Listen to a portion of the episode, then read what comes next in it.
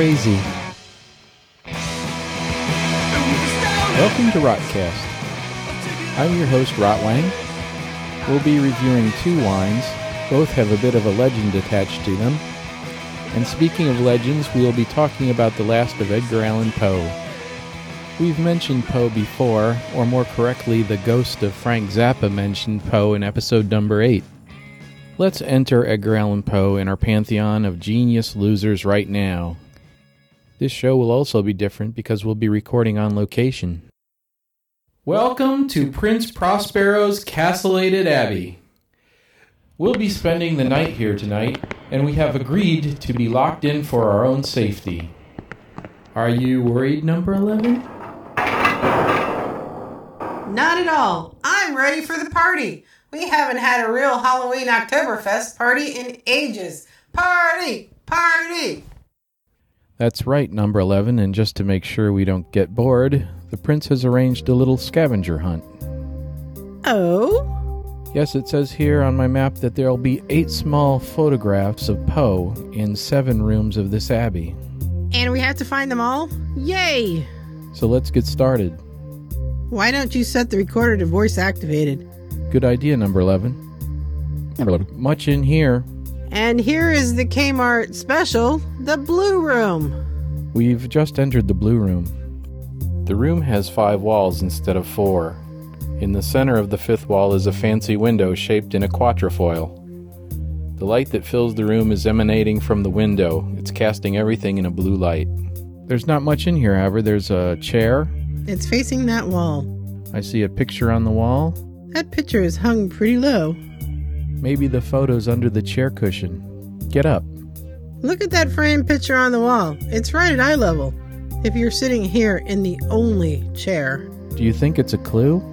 The picture's a seascape, so it's mostly blue green in color. Check the chair. I want a closer look at that picture. There's a little plate on the picture. It says Annabel Lee. Found it! There's a photo behind this picture. It doesn't look like Poe, though. That's called the McKee daguerreotype. It's the first image ever made of Poe. Uh, the McKee photograph was taken in 1842. He's 33 years old, and it's unusual because he doesn't wear his familiar mustache. His hair is very short and it rises at the top of his head almost like a mohawk. He also has side whiskers that vanish into his collar and under his chin. His eyes look nearly crossed.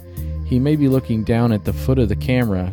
He may hold one hand inside his coat like he was reaching for his wallet. With those unfocused eyes and the flare in his nostrils, he looks almost simian. Yeah, and he sort of looks like a monkey. Everyone knows that Poe is a great American writer, but you should know that he had a real hard time making a living.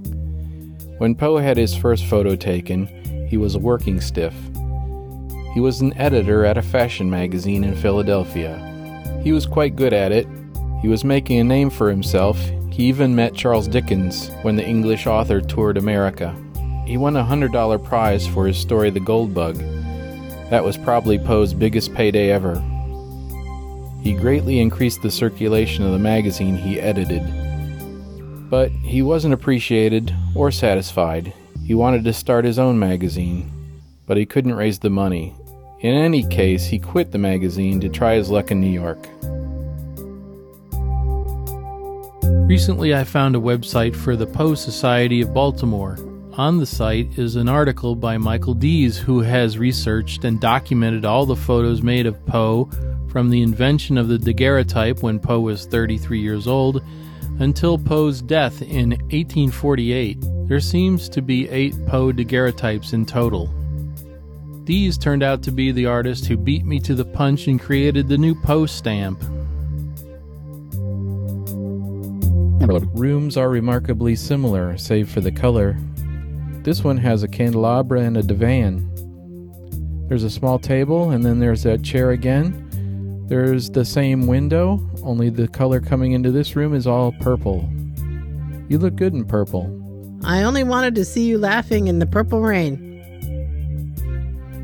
All you have to do is find the thing in one room that's not in the next. And that's where the Poe will be. Found it! Where? Inside the spinet, the little piano. There's blood on the keys. What we have here is the Daly. The daily what? Many of these photographs are named after the people who owned them, and that was owned by Augustin Daly, a prominent New York playwright.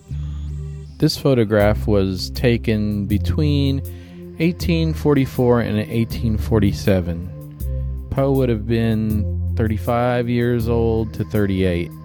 An 18 year old girl, Mary Bronson, had the author pose for the photograph. So, was he dating that 18 year old girl? No, he was married to his cousin Virginia.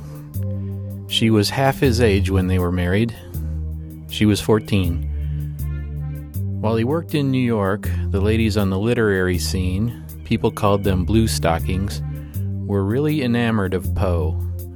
They called him the Raven after his famous poem. They would write racy poems about loving him and he published some of these poems in the magazine he was managing. It became a big scandal.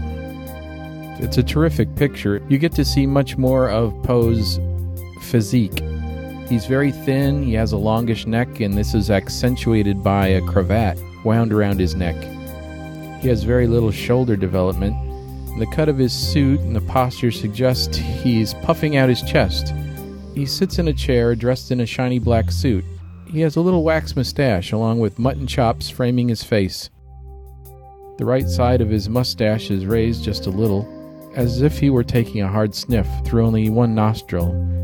This crease makes it look like he's smiling, but really his mouth is just a horizontal line. All of these images were taken before the convention started of smiling when your picture was taken. His left hand rests on a table covered in a floral pattern. His right arm rests jauntily on the back of a chair. His eyebrows raise a bit over the bridge of his nose, giving him a look of amusement, worry, or mild surprise.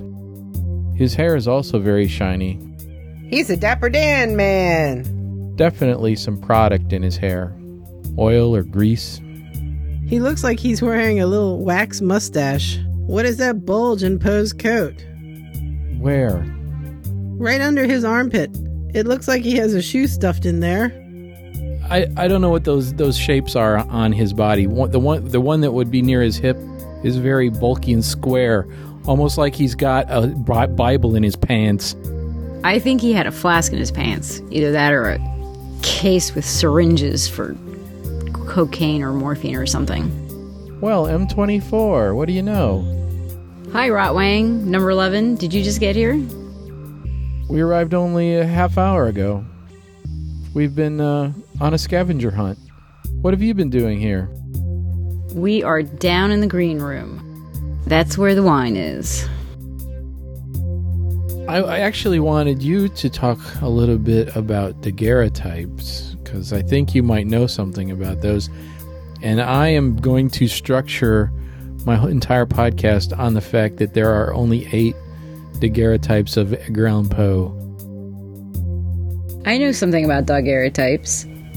I know it's it's taking a negative image on glass and putting it and, and presenting it on top of a black material.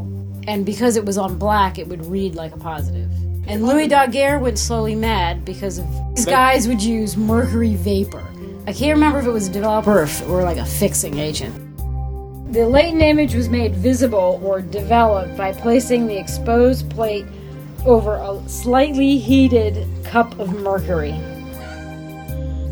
I wonder if his madness took a particular uh, form of behavior. The exposures for these things uh, were very long, correct? Yes. And so people had to be clamped basically into place so they didn't move. They sat in chairs with little brackets that would hold their, like, sit in the back of their head, and hold their head still. Because they were a couple minutes, I think. Okay, anyway, from your expertise, you've never heard of them dressing the people over the clamps, right? It's usually just behind them, right? The chairs that I've seen are always a lot like little things that you would put dolls in to stand them up and display them. Mm-hmm. like that. Put it right around the base of your head. One of the most interesting pictures of Poe, there is obviously something happening under his clothes. Weird bulges. It doesn't even look like he's braced in this because he's sitting at sort of a funny angle. He looks too relaxed for it to be long exposure. Too bad there's no way of finding out what's making those shapes. Why don't you email that guy? You know, the guy who put the photos up on the Poe Society of Baltimore website? The guy who painted the new post stamp? Michael Deas? That's a good idea. I hope the Abbey has internet. Mr. Deas, I'm a big fan of yours with a question about the photo of Edgar Allan Poe called The Daly. Wow, that was fast. I have re examined my print of the Daly daguerreotype, which incidentally appears to be unretouched. My impression is that Poe is wearing a knee length frock coat, and some of the fabric is draped over his knee. The coat doesn't seem to fit him very well, but I'm supposing the bulges you're referring to are those around the pocket area. I think they are simply that bulges. The coat seems to have been very tight fitting around the waist, that was the style of the day, and Poe was extremely slender, and so the bulges at the pocket are simply a bunching up of the fabric. But no, I do not believe Poe was wearing another garment wrapped around him. Hope this is some help to you. With kind regards, Michael. That was no help at all. Before we hit the green room, I thought I'd share this. Rotwang and I gave a Halloween party once. It was a big success. It was so Poe. We showed the grave of Annabel Lee in a butcher paper mural. Rotwang is an artist, but the centerpiece was a three dimensional tableau. Our hall closet became the niche where Montresor was chained and walled up alive. You might remember this from the Poe tale, The Cask of Amontillado. It was quite elaborate. I used plaster wrap to create a head and pair of hands and chain them up behind a false wall. The victim looked amazingly like Rotwang since he was my model. I had a good time with that. We crafted a game of bowling skittles where the swinging pendulum was thrown against 10 pins painted as skull faced inquisitors. Rotwang was dressed in a costume that was an interpretation of a raven. I was a vampire with bad accessories. The food was ribs and wings, and we called it Highway Carnage. We had a graveyard cake, and I believe Poe's uh, gravestone was in there too. The bathroom had towels from the Bates Motel, and it was just a terrific party. Now let's find the party in the next room. Appletini, won't you? Welcome to the green room. Hey, look, it's number nine. Looks like she's found the prince's wine cellar. Hi guys, what you drinking? Wine, of course. You know my feelings about wine. If you're not fixing me an appletini, I'll make it myself. Found it! It was behind the bar, a little oval photo of Poe. Let me see that. Oh, oh, I know that image. It's called something after one of Edgar's poems. The ultimate. The Ultima. The Ultima Thule. Yes, that's the name. Thank you, M24. The Uma Thurman? Is that good? The Ultima Thule daguerreotype was taken in uh, early November 1848, and that was in Providence, Rhode Island, and Poe was 39 years old. This may be the photo of Poe most people think about. It's the most graphic and the most dramatically lit. The shadow cast from his brow line darkens his eyes, making them appear deeper set. His whole noggin looks more skull like. He doesn't look into the lens, his stare is fixed past the camera lens. It's uh, interesting to wonder what he might be looking at. His expression is very asymmetrical in the photo. One eye droops and gives the impression of tiredness or sadness. The opposite half of his face, viewed separately, looks much younger and holds all the intensity. Poe is known for an almost military bearing, but not in this photo. His arms hang limply. I make a mean appletini. Wasn't Poe a big boozer? Well, his adopted family were drinkers, and when he went away to the University of Virginia, the main scholastic activity was getting pissed. But he might have been a person that a little alcohol made drunk very quickly and sick shortly after. He tried to swear off the stuff several times. He joined a temperance group shortly before he died. There are some accounts of him passed out in the street and losing his cool at parties, but we really don't know if he had to have the booze. Speaking of booze, we're all here. You want to do a wine tasting? And now for the juicy truth. Check it out, a black cat bottle. Number nine, why don't you start us out with a little of Poe's The Black Cat? Of my own thoughts, it is folly to speak. Swooning, I staggered to the opposite wall.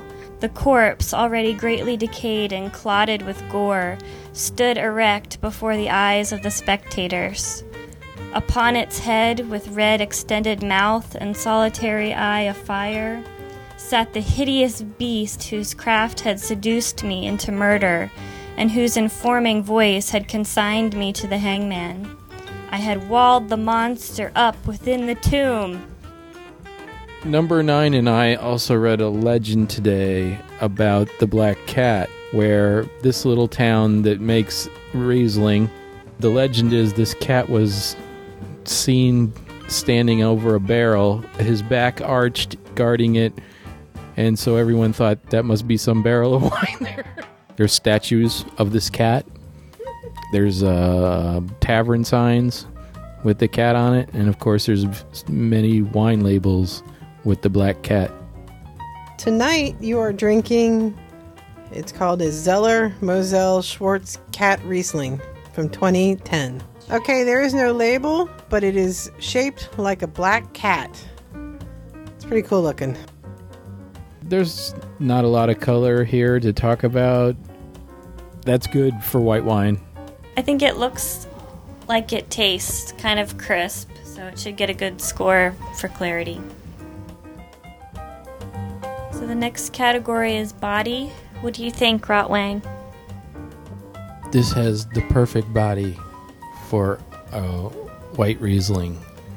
It is light and refreshing. I'd give it a pretty high mark. I would say at least a nine.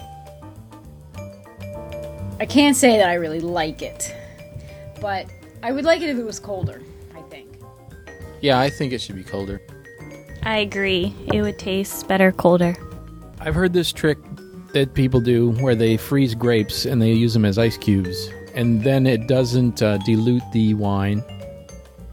The body for various white varietals is going to be all. All of them will be lighter than the reds, but there are, will be various distinctions from what's the heaviest white. Rieslings are, I think, are on the lighter end of whites, but then Rieslings have such a wide range.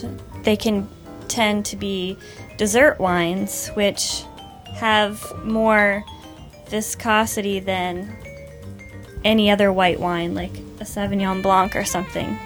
So I think that this has a good body because it's not very heavy, it's not syrupy or anything like a dessert wine. So I would give it a good score on the body. I don't smell anything in this. Do you? Do you smell something you can recognize? It smells like champagne. Yeah, when I took my first sip, I thought a little bit like flat champagne. Mm-hmm. But I don't know, pear maybe? Some really ripe, mellow fruit is happening with the aroma. I don't know if that adds up to uh many aroma notes. I think a wine should get higher points for things like aroma and taste the more complex they are. And since we're not getting a variety of scents, mainly just one, if if that, then it should get a low score. I agree with four. This wine reminds me a little bit of woodchuck hard cider, mainly because of all the apple notes on the palate. Yeah, I, I'd say it's definitely woodchuck. Hey, you woodchucks, quit chucking that wood! it's a wine and it tastes like a hard cider, and I wouldn't think that's a good thing. Okay, I was going to compare it to a, another wine we had in the past, and it was a ice wine from Germany. And I had high hopes for it because they like to charge a lot for those, and it, they're usually not much in the bottle. They're, there's narrower bottles, and anyway, so we poured it out, and it's like apple cider. It was much heavier than this, though. It had had more sugar in it. I prefer this, but for taste notes, I don't think that's all that special. But this definitely isn't as sweet as ice wine. It's not sweet. I think it's more semi sweet or dry. I think it tastes okay, but it doesn't really taste that much like a Riesling, and that's what our standard is as we're scoring, so I don't think it should get very high points. Number nine says another four. if I was gonna score it for something I liked, I would give it a four. Well, it's in a novelty bottle, and I don't think it's a super wine.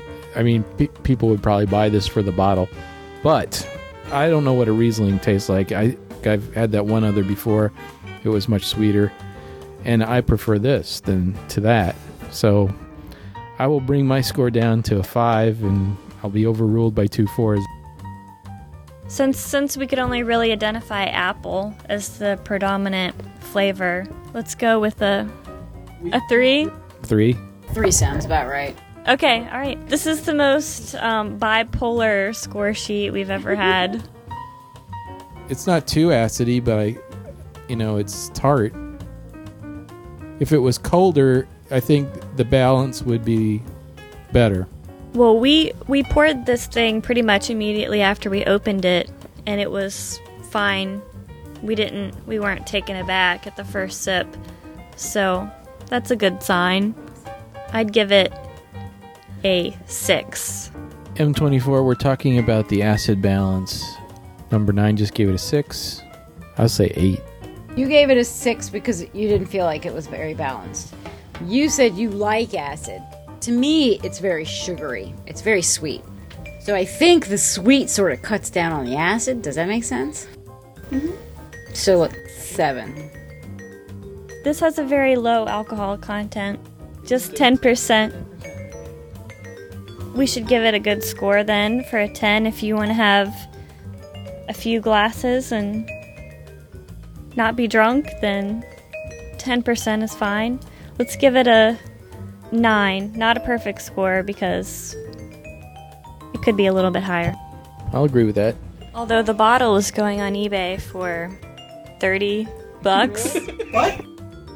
They're insane to buy this in one store for ten dollars and sell the bottle for more.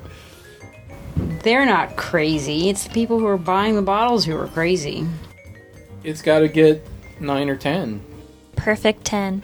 Now we need number 11 to do our math for us. And the final score for Black Cat Riesling is 65. Let's move on to the next room. Number eleven. Not your color, darling. Orange is no one's color. Let's see. If I were a photo of Edgar Allan Poe, where would I be? All right, candy. This room is much like the others. There's a single orange table and orange chair. On this table, there's a display case containing many beetles pinned through their thorax to the case bottom. Someone has painted the bugs and the pins golden orange. In front of the case, there's a magnifying glass, also gold. Beside the table is a gold floor stand with candelabra. On the table is an orange bowl filled with candy corn. The pieces are solid orange instead of tricolored. Hope no beetles got in there. Yeah, I'm not eating that candy without x raying it first. Found it!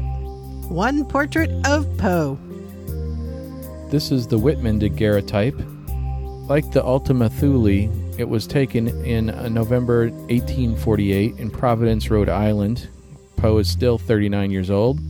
The Whitman daguerreotype looks like he's about to topple over backwards. His stomach area seems to be inflated with air. He wears his greatcoat over his jacket, which adds to this ballooning effect. The photographer's backdrop looks like it's a tanned hide that's rolling up on one edge. The effect of the coat and the backdrop make this photo look very spur of the moment. Poe's hair looks stringy and long, but it does look combed. Poe had an unusual cranium that bulged at the crown. In this photo, his hair is swept back from the temple and accentuates his melon. This Whitman is nearly as comic as the Daly photo of Edgar. If I close my eyes, I can see the photographer ending the exposure. He places the lens cap on and he tells Poe he can relax. And then I imagine Poe swaying and hiccuping before making it to his unsteady feet and then wandering off to a train station somewhere. Didn't Poe's wife die? She had tuberculosis. They called it consumption because it acted like something consuming you, like a vampire came and drained you. It's a slow death. It took five years from the time she was diagnosed. Poe and Sissy, he called her Sissy, both knew she was going to die. Medical science didn't have a cure, and they couldn't afford a treatment in any case. You're listening to Rotcast, the sound of V nostalgia. Now it's time to reveal last episode's chapter and verse quiz answer. You'll remember that episode was all about cowboys. And the answer is Rango! Hated it. I've given a lot of thought about why I dislike Rango. You might say that Rango is a movie for kids, so why would an old man enjoy it? But I saw that it borrowed from spaghetti westerns and, for some reason, the neo noir Chinatown. That stuff's not for kids. The initial idea behind Rango is a bunch of desert creatures are cast into a cowboy movie. These creatures mainly comprise the population of a small desert town. Like the townsfolk in many cowboy movies, they're passive and easily led. When hard times come, the entire town stays to ride it out. Of course, real desert animals have adapted to a desert environment, but this particular town is a welfare state. The animals rely on human plumbing. Our hero, voiced by Johnny Depp, is ineffectual and, and not in a funny way. His personal growth is symbolized as a suicidal trip across the highway to speak with a Clint Eastwood looking prospector. In the credits, this character is called the Spirit of the West. With a title like that, you might suspect that he would say something profound. If he did, I don't remember it. Is this heaven? If it were, we'd be eating Pop Tarts with Kim Novak. Yeah, no kidding. What are you doing out here? In the end, a type of walking desert cactus saves the animals. The plants move to find the water pipes created by humans. Rango doesn't save anyone. The animals don't save themselves. They survive only because they're able to continue to mooch off humans. The message, of course, to young minds is nature is at our mercy, which to an environmentalist might mean one thing, to a developer another. But this movie has no point to make, especially when the opinion that man is at nature's mercy is unexplored.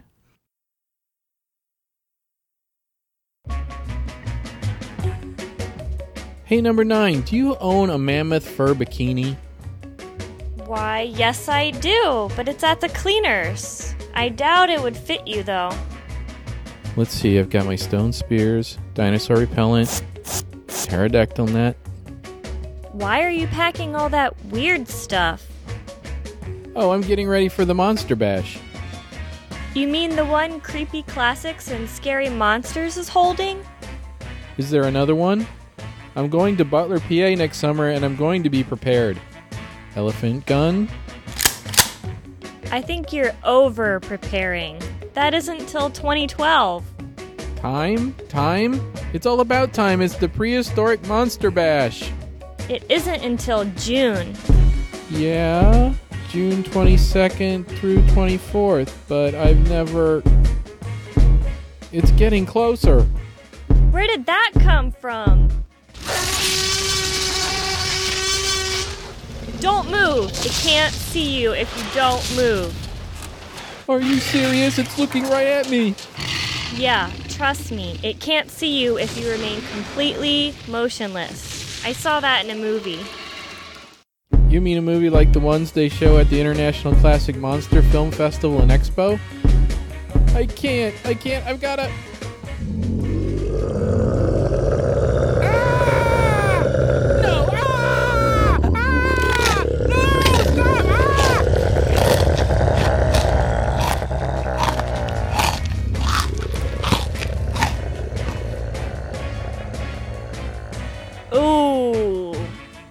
I told him not to move. The Monster Bash is June 22nd through 24th in 2012. You should sign up now. It's only $35 for all three days, and that price is only good until January 1st. You can register online at www.creepyclassics.com or call 724 238 4317 I've got my stone spears, my pterodactyl net, elephant gun. What else do I need? Hi, this is Ron Adams. I am the uh, program director, mastermind, mad doctor of Monster Bash, the uh, conference in Pittsburgh, and you are listening to Rotcast, the sound of Venostalgia.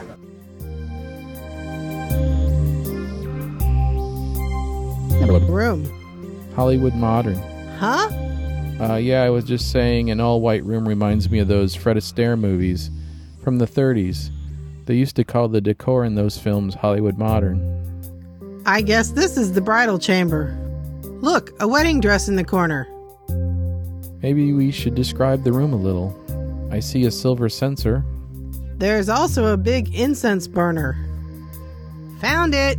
It was right there pinned to the wedding dress, like a cameo. Let me see. Okay, I'm going to try out that reclining couch. My feet are killing me. What you have there is the Annie portrait. The Annie daguerreotype is technically the best image of Poe available. The lighting is from both sides with very little hidden in shadow. There's a wider gamut of grays, so there's more volume or fullness of shape.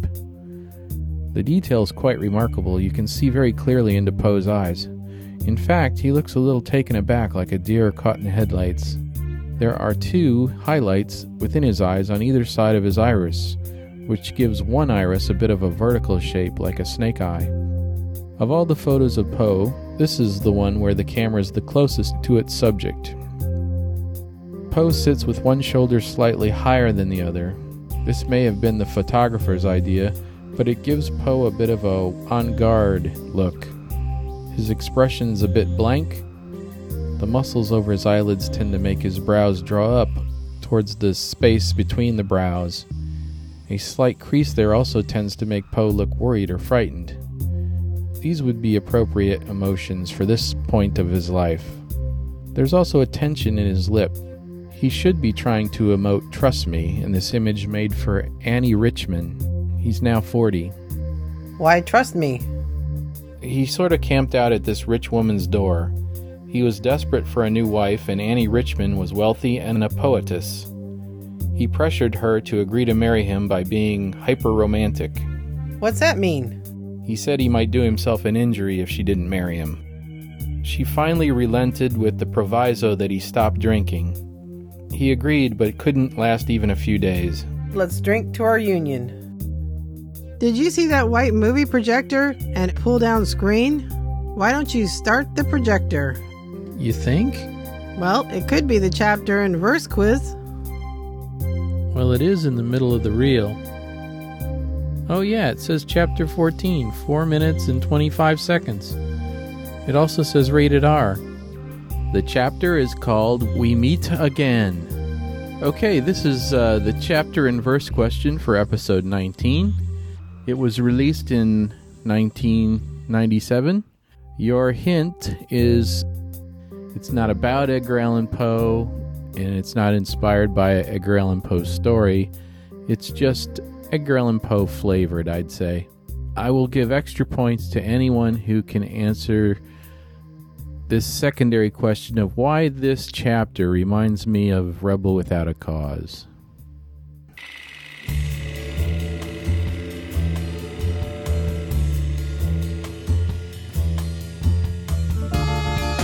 Are in a suburban neighborhood at night. Ranch houses line the street. A muscle car with fat mag wheels enters the frame from the left. It pulls into the driveway. The camera pans slightly to follow the car as it parks. Around the corner of the house walks the driver of the car. It's a young man. He wears a shiny leather coat. We'll call him Pete. There's a cut, and we see what the man sees. He sees on the front porch a young woman. We'll call her Sheila. She is small and thin. She too wears black a black leather coat and a short black skirt. It looks like she has been waiting a while. Her arms are crossed. The porch light and all the lights of the house are on. There are two quick cuts between the face of the man, Pete, and back to the woman, Sheila. Sheila comes off the porch with her arms still crossed. She is walking angry. The next cut is from behind her as she steps closer to Pete. Her shiny black hair and leather jacket obscure Pete, and they merge into one shiny dark object, as black as a raven's wing at midnight. She raises her hand and pushes Pete. He backs away. Sheila is swearing at Pete. She accuses him of being with another woman. We are now looking from behind Pete's back. Sheila's face is a mask of anger. Over her shoulder appears a new figure on the porch. Sheila pushes Pete to the ground. You go, girl. He rolls on the lawn and she continues to hit him. A big guy pulls Sheila up off of Pete. The man is Pete's father. He tries to comfort the girl and suggests they go inside the house and talk. Sheila wipes her nose. Pete acts stunned. Doi. Pete's eyes swim. The girl looks down at Pete. She says he has changed. She pleads with Pete's father to admit his son has changed. The camera is on the ground looking up at Sheila and Pete's dad. This is Pete's point of view. He's having some vision problems because the two figures blur and nearly meld together before his vision rights itself. Sheila explains that she will not be coming around anymore. She runs across the street. Pete's father helps his son stand. They watch as Sheila runs away. Back to the porch, Pete's mother calls to her son. She tells him he has a phone call. Pete? There's a man on the phone. He's called a couple of times tonight. Who is it? He won't give his name. She's wearing a denim vest over a low cut t shirt and jeans. The camera follows behind Pete's family as they enter the house. Pete is in the lead. His mother closes the screen door before the camera gets into the house. There's a cut and we see Pete bend and pick up the phone as he sits. He puts the receiver to his ear, the camera pushes in slightly. Pete's eyes look up and we see his parents standing together watching. Their expressions are blank. There's a cut to a close up of an intimidating man on the other end of the phone. We'll call him Mr. Ed. We are about to start a ping pong back and forth, seeing who's talking on either end of the phone call. It sets up a rhythm that the director uses to strange effect. Mr. Ed asks Pete if he's alright. He repeats the question until it seems threatening. Mr. Ed is in shadows, it's hard to see his eyes. Each time Pete declares he is alright, Mr. Ed tells Pete he's glad to hear it. Pete tries to get off the phone by explaining that the hour is late. Mr. Ed tells Pete casually that he wants to put a friend on the line. You sure you're okay? Everything all right? Yeah. I'm really glad to know you're doing good, Pete. Hey, I want you to talk to a friend of mine. Still in close up, we see Mr. Ed hand the phone to a very strange looking man. The camera pivots or pans the short distance between the faces of Mr. Ed and the stranger, one face replacing the other. The stranger brings the telephone receiver close to his head. He speaks slowly and carefully. He says, We've met before, haven't we? A small smile starts on his face. There's a cut back to Pete in his parents' living room. He answers warily, I don't think so. Then he asks, Where is it you think we've met? There's a cut back to the stranger. The stranger frowns and insists, At your house. Don't you remember? There's a cut back to Pete's end of the phone conversation. Pete says, No, no, I don't. Pete is breathing hard. He seems scared. He looks up and sees his parents again. They haven't moved. Their expressions are frozen. It's odd how they haven't moved. There's a cut back to the stranger. He says, In the East, the Far East, when a person is sentenced to death, they are sent to a place where they cannot escape, never knowing when an executioner will step up behind them and fire a bullet into the back of their head. We see Pete again. He asks, What's going on?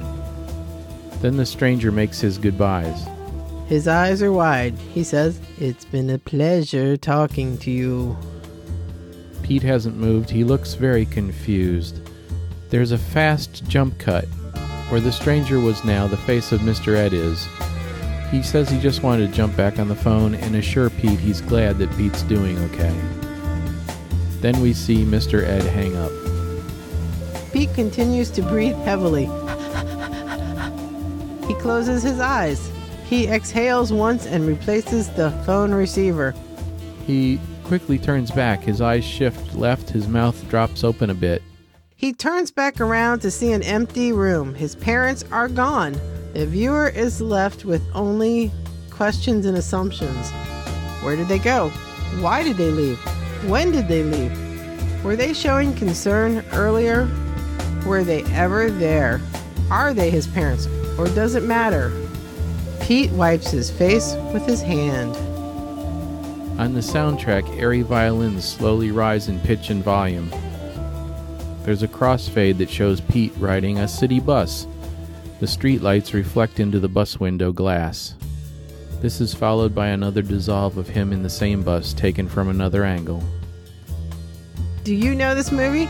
The answer will be revealed in episode 20 of the chapter and verse film quiz. That Sheila, she looked familiar. It says on Prince Prospero's map that there should be another photo of Poe in this room, but you only found the one. Honey, flip it over. Found it. There's a picture on the back, too. Hmm, that's weird. It looks almost the same, but it's not. This must be the Stella. This was also taken in June 1849 in Lowell, Massachusetts. The Stella, like the Annie, shows Poe with his left hand tucked into his jacket. His hair is piled in oily loops like a bucket of eels crawling over his scalp. The curls that sweep behind his ears are uncombed, but possibly windblown. He stares straight into the camera. This photo was taken only days after the Annie. In comparison, the lighting is more flattering with a discreet amount of shadow. He looks more confident than in the earlier photograph. There's a hint of egotism or power expressed in the angle of his chin. This image of Poe was used in the Beatles album cover Sgt. Pepper. In that mock group portrait, Poe stands in the back row, left center, between Carl Jung and Fred Astaire. Poe sure got around. Philly, New York, Rhode Island, Massachusetts. Where might he go next?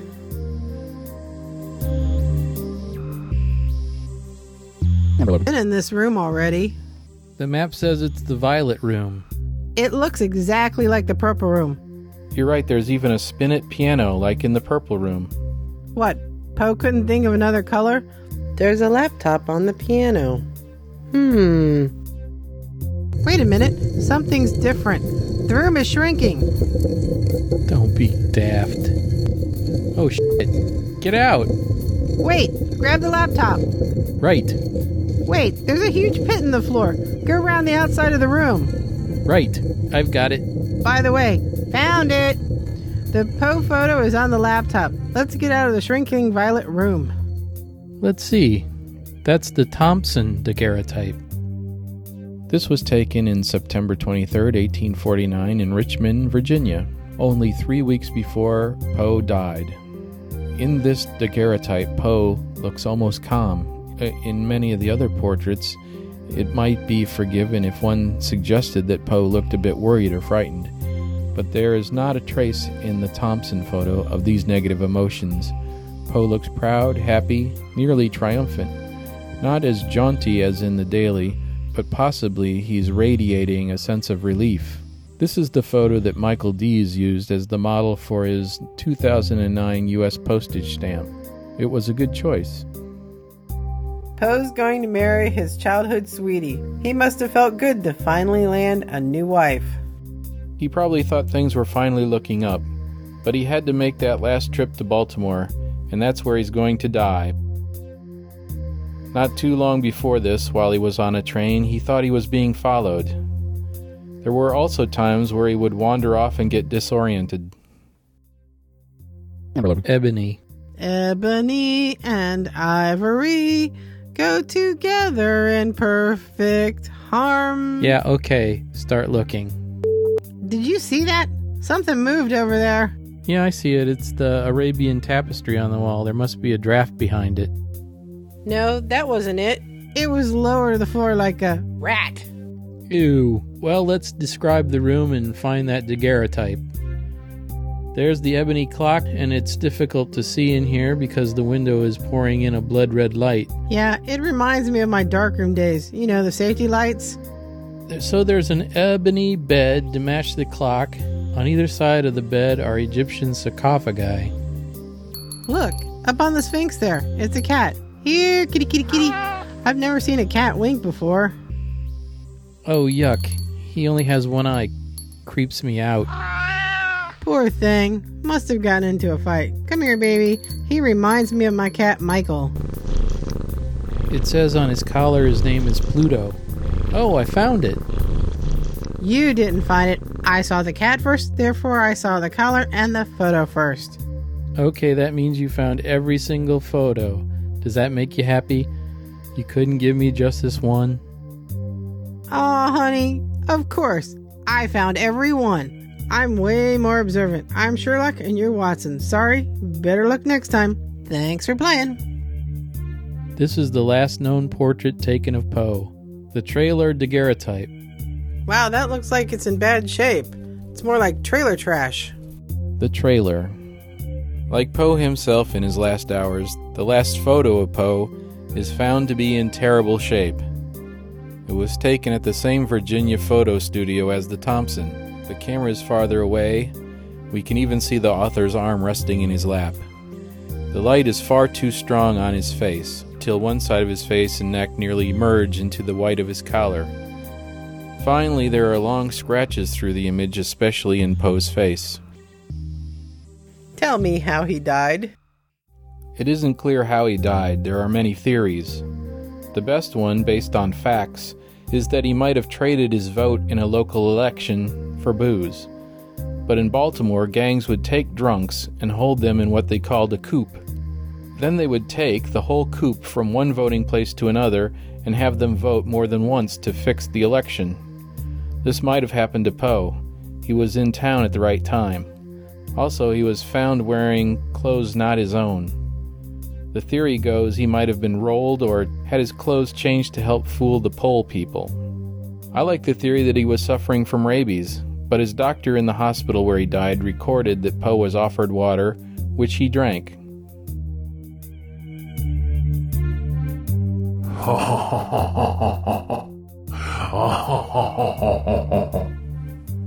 I think we should go now.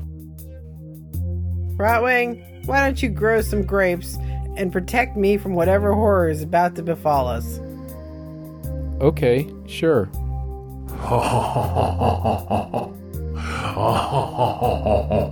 That sarcophagus. It's opening. It's me. He has my face. It's a guy in a mask. Remove your mask, sir. Louis Daguerre.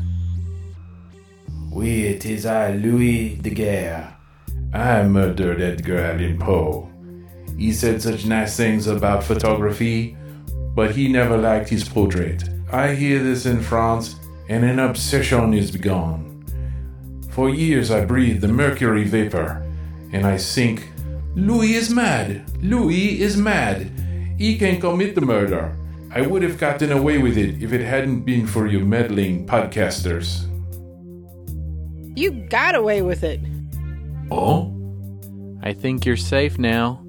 That was over 150 years ago. Pardon? Well, I guess I must be going. Au revoir. Good night, everyone. That's kind of an abrupt finish. I could have sworn you would have killed me with an axe or something. You know, for a spooky Poe finale. Uh, I was thinking about giving us the plague, the Red Death. That's the story that the colored rooms are taken from. I was thinking that the last thing I do was to notice a red spot on your face. Instead, I think I'll end with this. Can we have the lights down? Thank you. Out. Out are the lights. Out all. And over each quivering form, the curtain, a funeral pall, comes down with the rush of a storm, and the angels all pallid and wan, uprising, unveiling, affirm that the play is the tragedy, man, and its hero, the conqueror, worm. Poe wrote a poem about a worm. You're both weird. Today's opening and closing music was by Hex Dispenser, and the song is I've Got My Doppelganger On. The music for the Green Room Party was by Boots Randolph. Spooky.